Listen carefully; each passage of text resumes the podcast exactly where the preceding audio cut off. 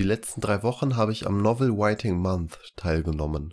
Das Ziel des Projektes ist es, innerhalb eines Monats die ersten 50.000 Worte eines Buches zu schreiben.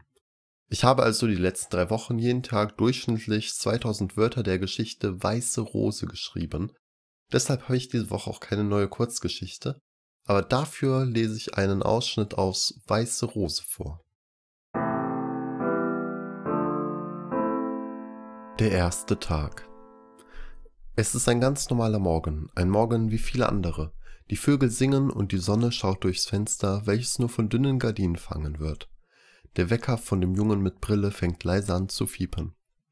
Guten Morgen, Freunde, sagt Leukos zu den anderen Jungs aus seinem Zimmer. Grummeln ist die Antwort. Er ist der Erste, der aufsteht, war aber auch der Erste, der schlafen ging. Nach und nach stehen alle auf und ziehen sich um. Er geht schon mal ins Bad und macht sich fertig. Als er wiederkommt, sind schon alle weg. Sie haben nicht auf ihn gewartet. Natürlich nicht. Warum auch? Auch er macht sich auf den Weg in den Essenssaal. Als er den schmalen Flur entlang geht, kommt ihm ein japanisches Mädchen entgegen. Sie kommt ihm seltsam bekannt vor, fast vertraut. Aber doch ist er sich sicher, sie nie zuvor gesehen zu haben. Sie ist etwa so groß wie er, hat eine sehr helle, schon fast blasse Haut. Ihre Haare sind dunkelbraun, fast schwarz und reichen ihr knapp über die Schulter. Ihre Augen haben ein freundliches und warmes Braun.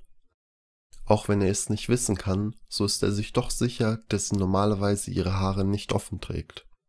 Sie schaut ihn an, lächelt und sagt Guten Morgen. Verunsichert antwortet er Guten Morgen. Er ist es nicht gewöhnt, dass Menschen so nett zu ihm sind. Und dann dieses Lächeln. Plötzlich wirkt es so, als wären die blauen Wände von weißen Blumen gespickt, doch als er sich wieder zu ihr dreht, ist sie verschwunden und die Wände sind wieder blau.